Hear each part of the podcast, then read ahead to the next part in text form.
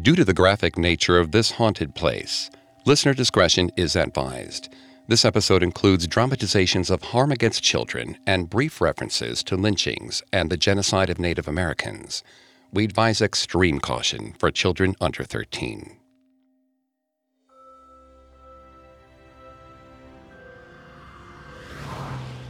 Bee didn't like driving, much less at night. She'd gotten her license just a few months ago and only passed her test by the skin of her teeth. She prayed that her headlights would get her from Thornton to her parents' house in Brighton safely, but her hands gripped the steering wheel tightly. All she had to do was stay on Riverdale Road, but what should have been a straight shot was instead a series of tight curves surrounded by shadowy trees and black sky. She focused her gaze and obeyed the posted speed limit. She stayed well below 30 miles per hour, even though the road was empty. But soon she saw another car approaching. Some vintage muscle thing her brother would have loved. She watched it quickly close the distance between their two cars. Too quickly. Suddenly, she realized just how fast it was going. Bee looked left and right. If the other driver was drunk, there was no way for her to swerve and avoid it. She'd be in a ditch either way. Then she saw him. There was a jogger in the other lane. Bee's knuckles went white. The runner was right in the path of the hot rod. If he didn't get out of the way, he would surely be hit. Bee flashed her headlights and leaned on the horn, but the runner kept jogging, totally oblivious. The speeding car turned a corner, throwing the jogger between its headlights. But this time, it was in the center of the road. It was about to hit both of them. Bee closed her eyes in spite of all she'd been taught, bracing for collision. But there was nothing. No crash, no squealing tires. She opened one eye and slowed the car to a stop. She threw open her door and walked onto the pavement. But there was no steam coming from the hood, no blood on the road, no wreckage at all. Both the car and the jogger were gone.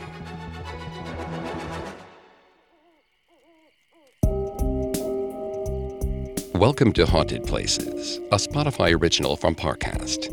I'm Greg Polcyn. Every Thursday, I take you to the scariest, eeriest, most haunted, real places on Earth. You can find episodes of Haunted Places and all other originals from Parcast for free on Spotify.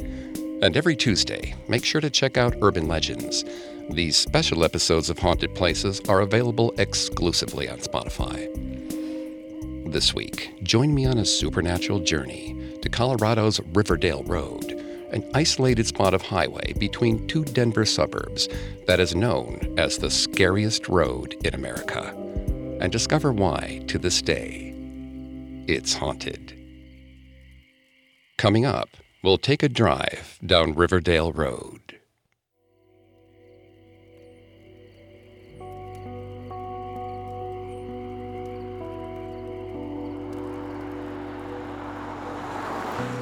Riverdale Road is an 11 mile stretch of narrow highway between the Denver suburbs of Thornton and Brighton, Colorado. Like much of the Denver area, the road is the very definition of wide open space green fields and dusty farms bisected by a two lane byway. Though farmhouses dot the landscape every now and then, you likely won't see another living soul as you travel down the pavement. Even under a blue sky, the road makes you realize how very alone you are. But at night, Riverdale Road comes alive. It's known for being a place of shadows, ghosts, and demons. Rumors include two ghost cars and a spectral jogger who was killed in a collision. But it isn't these small spirits that gave Riverdale Road the title of the most haunted road in America. It's something far bigger and a bit more flammable.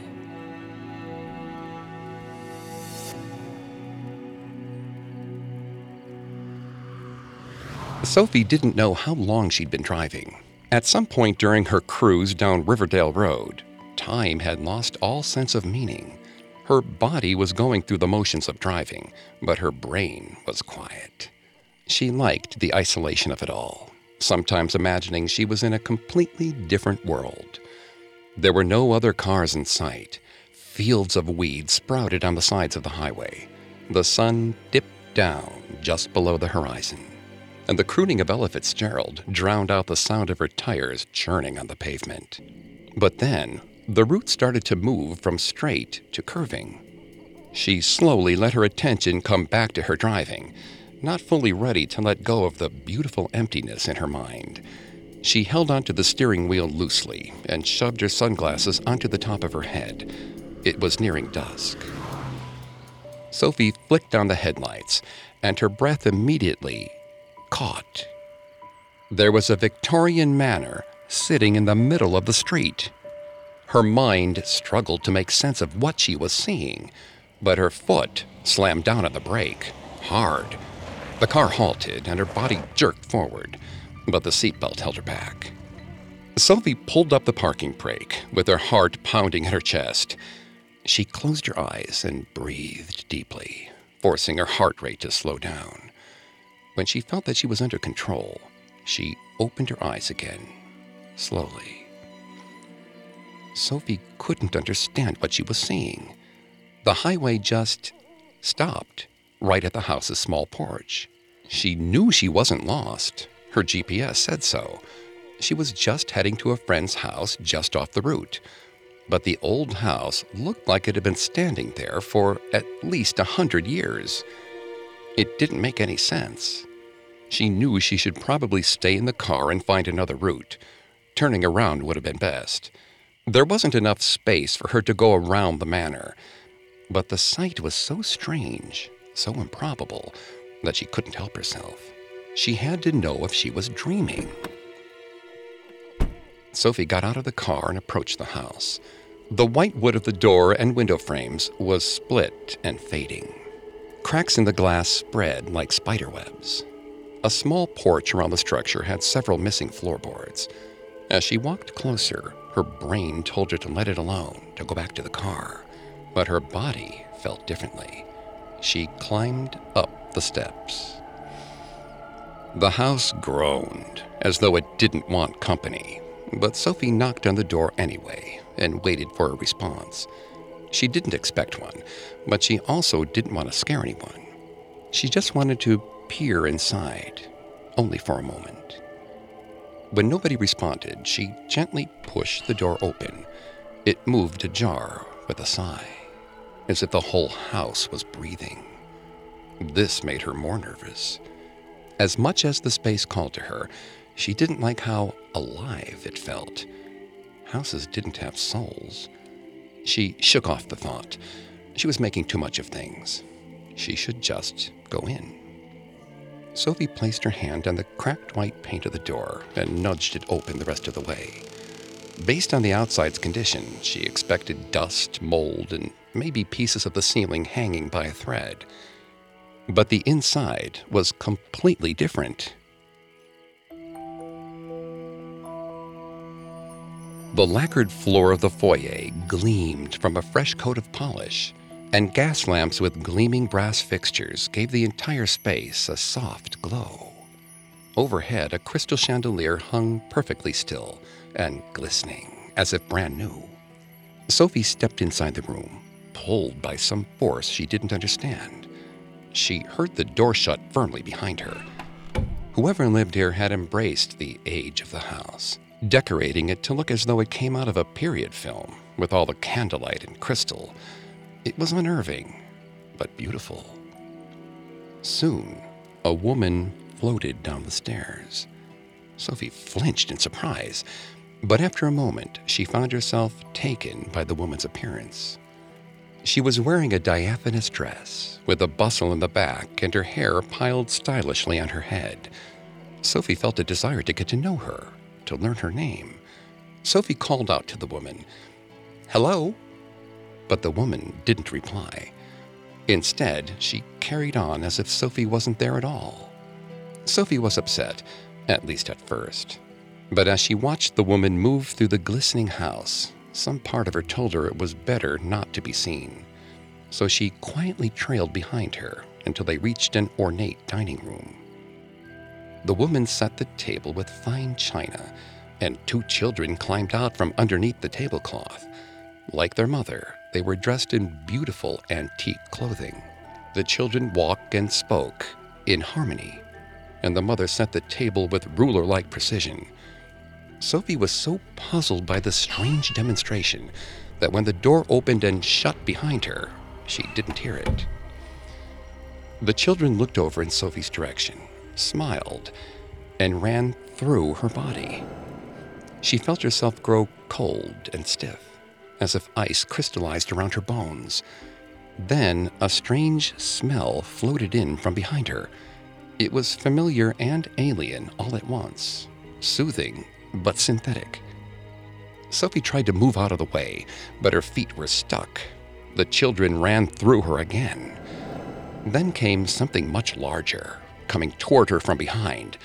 A massive chill ran through her body as a disheveled looking man walked through her and toward the family. Sophie smelled the odor again. The man's skin, his clothes, everything gave off that strange synthetic smell. She watched him tip a flask upside down and trickle liquid along the floor. Sophie suddenly realized what the smell was gasoline. Sophie screamed, begging for herself to wake up. But no one appeared to hear her, and her body stayed where it was, locked in the nightmare. Or what she hoped was a nightmare. The fumes were going to Sophie's head. She willed her legs to move, but they wouldn't budge. She was completely frozen. The man splashed some of the flask onto the children's heads, then sprinkled some on the table. The children looked up at him, confused. The mother smiled, not blinking. He approached a stone fireplace, took out a match, and dropped it onto the table. The fire caught immediately, consuming the table like a rabid animal. Sophie watched as the flames leapt from the furniture and toward the children's heads. She screamed as loudly as she ever had, so loudly that her throat hurt. Finally, she felt her feet start to wobble, motion returning to her limbs. She didn't hesitate. She turned and ran out of the house. She heard the door slam behind her, but she didn't stop. She ran straight for her driver's seat and jammed the key in the ignition, panting. She'd be gone in a moment, back on the road, she thought. But just as she turned the key, the engine wouldn't catch. She begged her car to start, glancing toward the house in a panic. The flames grew and crackled, coming closer and closer. She heard glass break. Her engine finally roared to life, and she exhaled, putting the gear into reverse. She turned and sped away, her mind racing with what she just saw. Should she call the fire department? The police? But when she looked up at her rearview mirror, the manor was gone. Again, she was alone on a long strip of road, curving off into the distance. It was as though the house had never existed at all.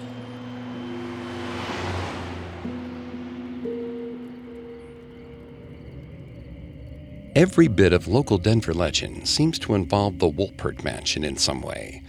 The house was built in 1864 by a settler named David H. Wolpert, who came to Colorado looking for gold, but settled successfully into agriculture. The Wolperts are said to have lived happily in the nine room mansion for over 50 years. But it's after this point that things get hazy. The building was reportedly used as a gambling den and a brothel in the 1920s. But sometime between 1918 and 1937, the house fell into disrepair and was left vacant. It deteriorated until a fire broke out on November 28, 1975. That morning, the whole mansion burned to the ground.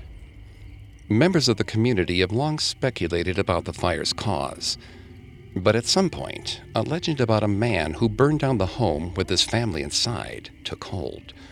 Some suggest these rumors about the 1975 fire were an echo of a previous tragedy that occurred decades before, but there's no concrete proof. Yet the lack of historical records hasn't stopped the legends. Travelers on Riverdale Road report seeing the ghostly visage of an old house in what should be empty fields, and sometimes in the middle of the road. Up next, the gate to Wolpert Mansion has an evil life of its own. Parcasters, you know the world can be chaotic and unpredictable, but how far would you go to turn the tides of favor in your direction? In the newest Spotify original from Parcast, we're taking a closer look at bad omens, good luck charms, and age old traditions that just might have the power to change our fates. Each episode of Superstitions presents a new drama that unpacks a different belief. Can holding your breath while passing a cemetery save your life? Will carrying a rabbit's foot bring you luck? How can you go through life always avoiding the number 13? And why should you try? They may seem mystical, unusual, completely illogical, but one thing is certain you ignore them at your own risk. You can find and follow Superstitions free on Spotify or wherever you get your podcasts. To hear more Parcast shows, search Parcast Network in Spotify search bar and find a growing slate of thrilling new series to enjoy. Now back to the story. The remains of Wolpert Mansion are set back from Riverdale Road, buried within the surrounding woods. Decades before, a small dirt road was built to lead up to the house, but today it's experienced as much wear and tear as the mansion itself. For this reason, the surrounding area appears desolate and abandoned, the perfect place for dumping trash or holding certain special projects.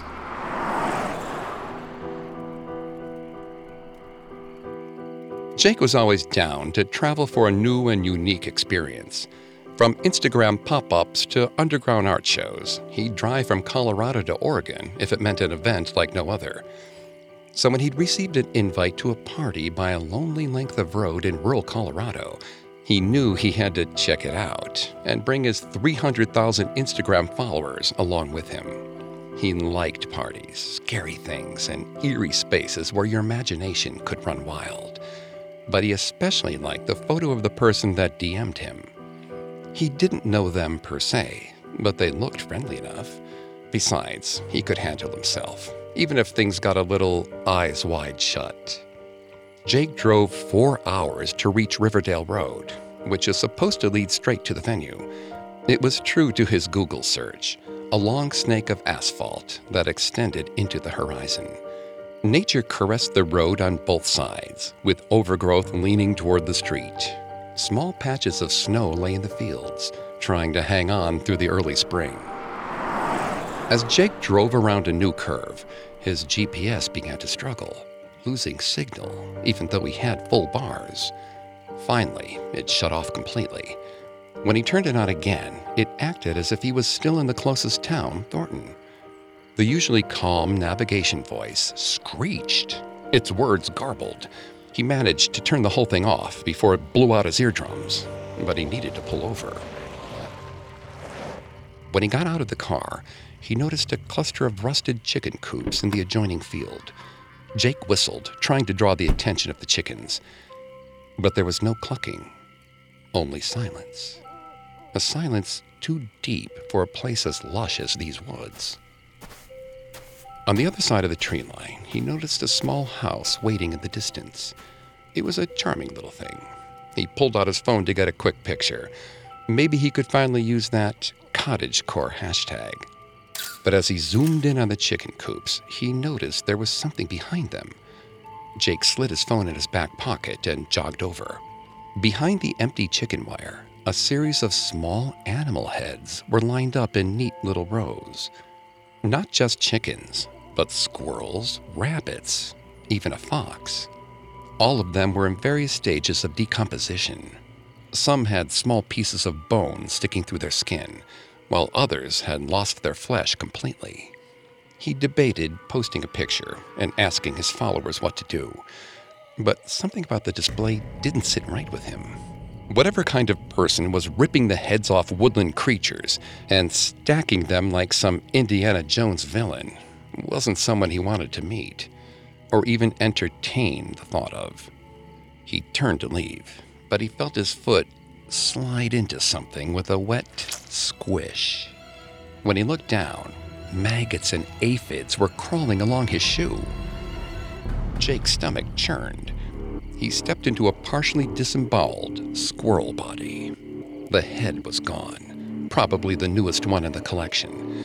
He carefully lifted his shoe out of the mess and rubbed the sole against the slushy ground, trying to pull the guts off his white sneakers. Dirty white sneakers weren't cool. No matter how hard he scraped, small flecks of red and brown still clung to the fabric. He walked back to the car and sat in the driver's seat with the door open. He took off his soiled shoe and banged it against the car doorframe. Pieces of viscera and insects went flying into the wind. He didn't care where they went, as long as it was away from him.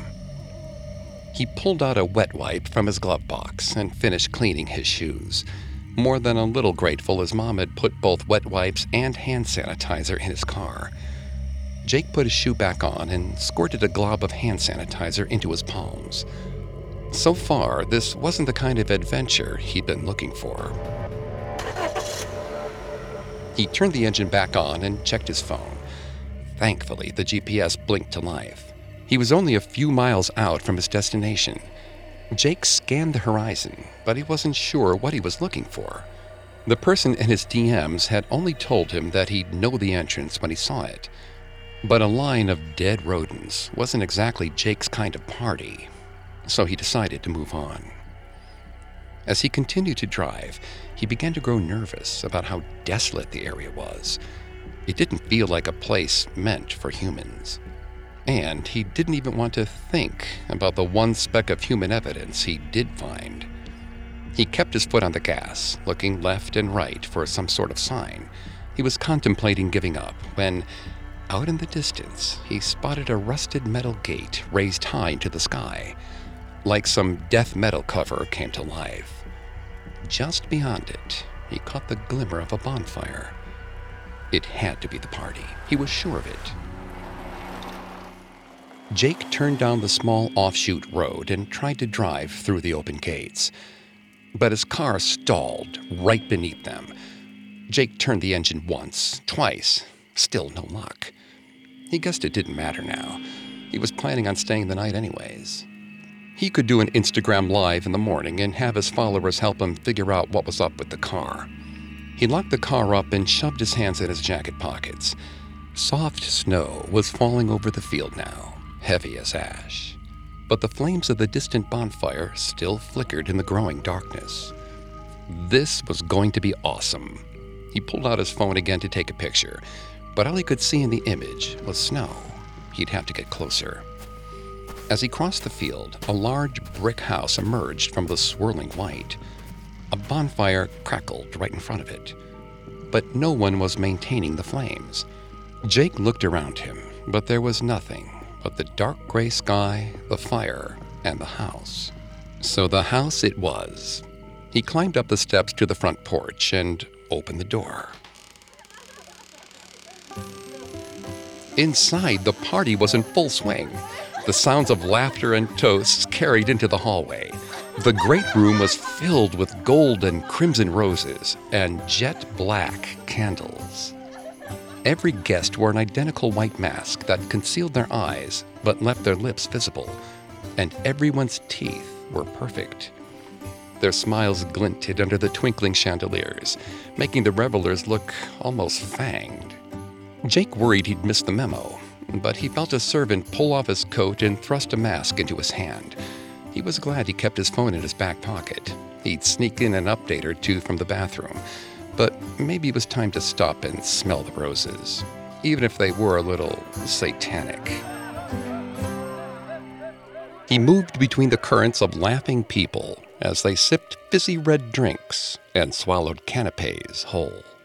Jake reached for one off a passing tray, but when he looked down, he saw that whatever it was was still raw, wriggling, alive. Ah, rich people, Jake thought. He took out his phone and snapped a picture. At least it would make a good story. He let the waiter pass without partaking. A masked band played upscale jazz versions of pop classics. Maybe he actually liked Nickelback after all. Jake leaned in to speak to a waiter, asking where he could find the host. The waiter laughed and told Jake that the host would find him. They'd been waiting for him. Jake blushed and shrugged and downed what he thought was a deep red rose. He was absolutely parched, but the bubbly crimson liquid offered no relief. It was too thick and tasted slightly metallic. He was about to ask for water when a small but striking person approached him. Jake knew them from his DMs, their profile. His host. They looked at him with glittering gray eyes, smiling with perfect teeth. Jake was delighted.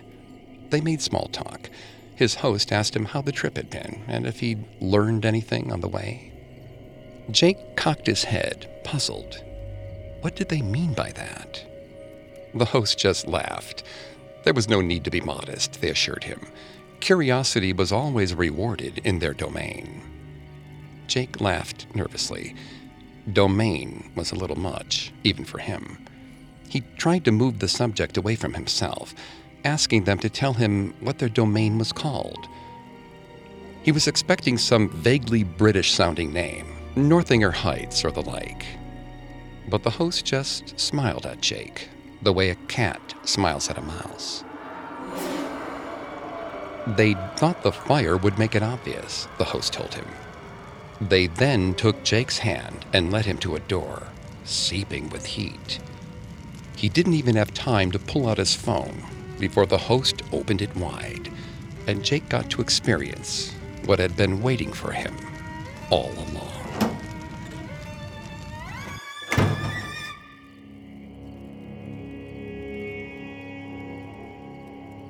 Sometime between 1975 and the present day, Riverdale Road became a popular dumping ground for trash from neighboring farms.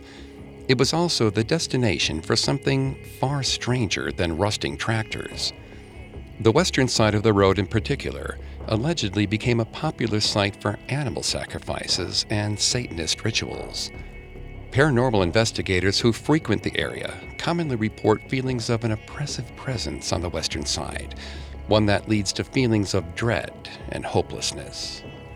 The rumored Satanists are said to be drawn to Riverdale Road by the sinister power of Wolpert Mansion's front gate, an ornate iron barrier whose dramatic curves and horn like protrusions have given it a striking nickname the Gates of Hell.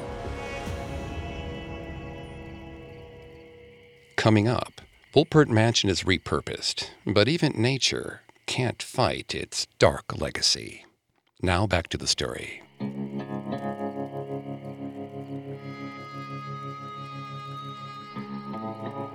Ten years ago, nearly all of Riverdale Road felt desolate. The sky and fields stretched on forever, all sense of distance and space collapsing into a never ending vista. But the area has been developed in recent years, Ranchers have built dirt trails off of Riverdale, and new houses sit right next to the road itself. After the Wolpert Mansion burned down, the community began to reclaim the land for life instead of death, and established a preserve with birdwatching, fishing, and walking trails. But just because the old house is gone doesn't mean its former inhabitants aren't still waiting for visitors.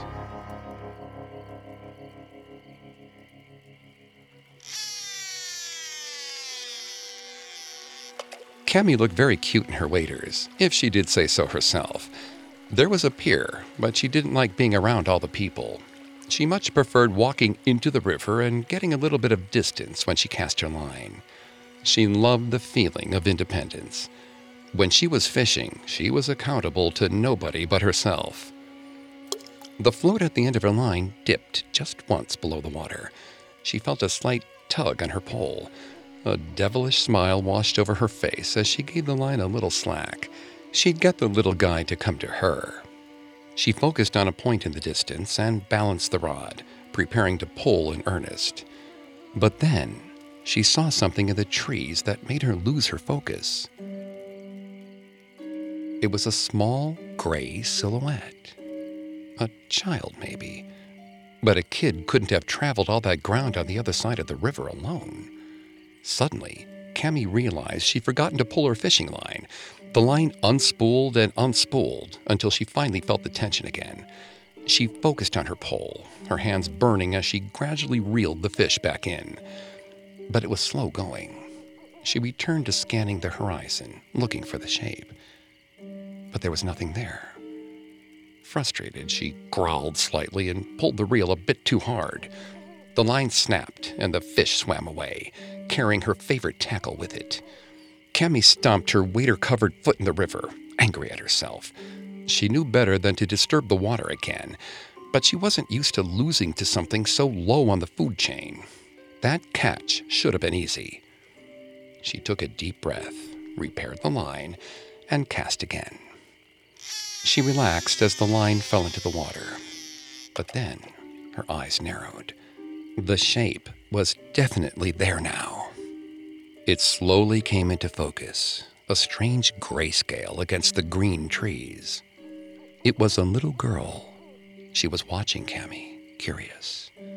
Cami sighed and waved begrudgingly. She didn't like kids, but she didn't want to be a jerk about it. But the little girl didn't wave back. So Cami shouted hello, and again, the child refused to acknowledge her. Cami told herself it wasn't worth disturbing the fish for some dumb kid. She closed her eyes and tried to imagine she was still by herself.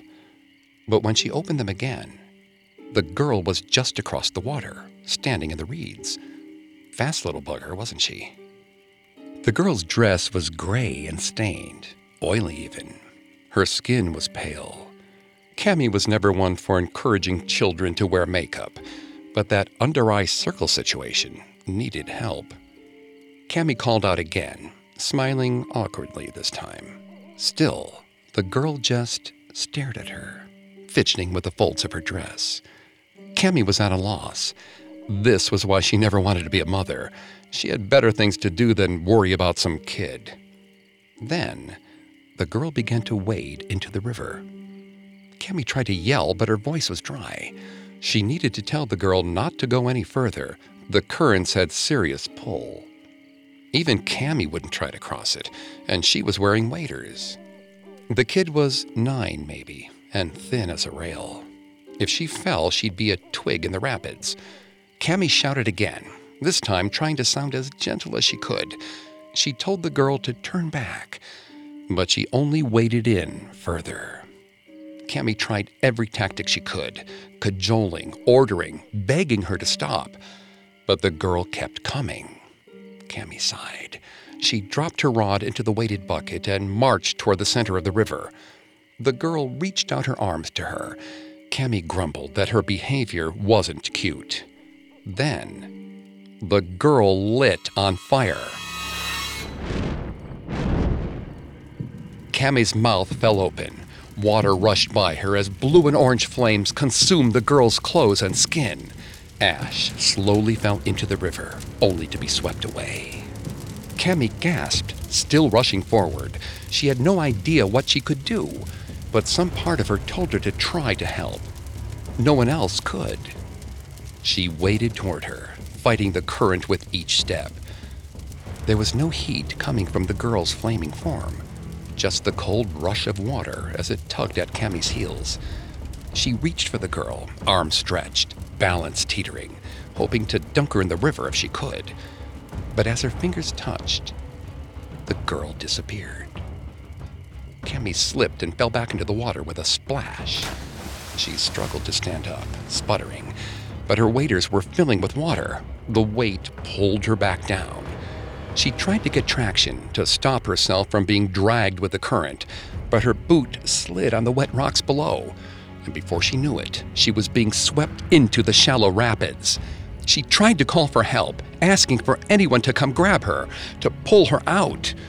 But then her head hit a rock, and Cami was washed away.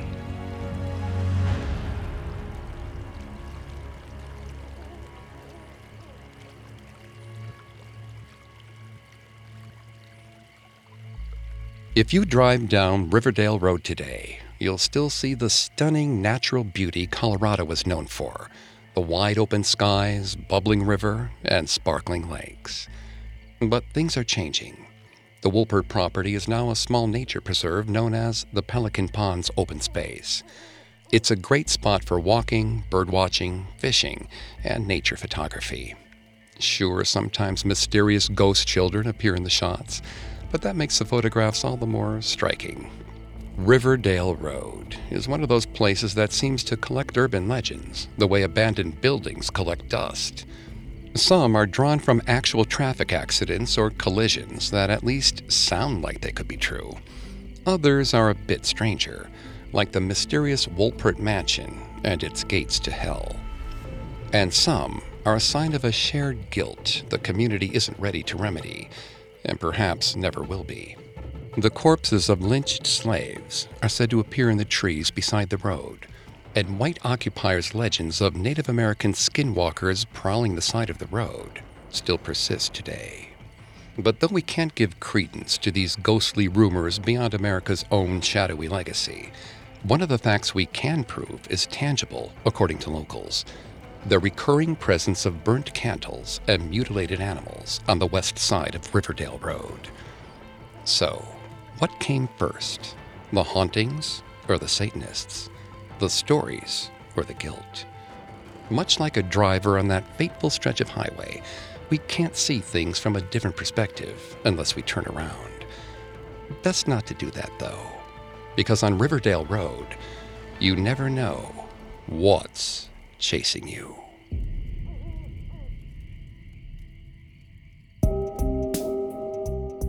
Thanks again for tuning into Haunted Places. We'll be back on Thursday with a new episode.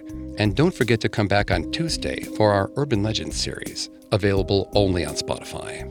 You can find more episodes of Haunted Places and all other originals from Parcast for free on Spotify. I'll see you next time.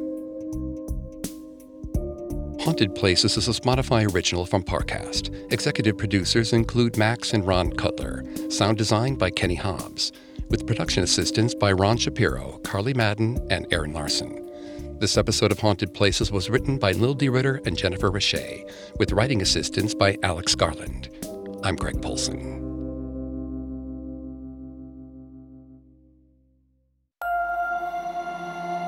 Hang a horseshoe above your door keep a rabbit's foot in your pocket, and follow Superstitions free on Spotify.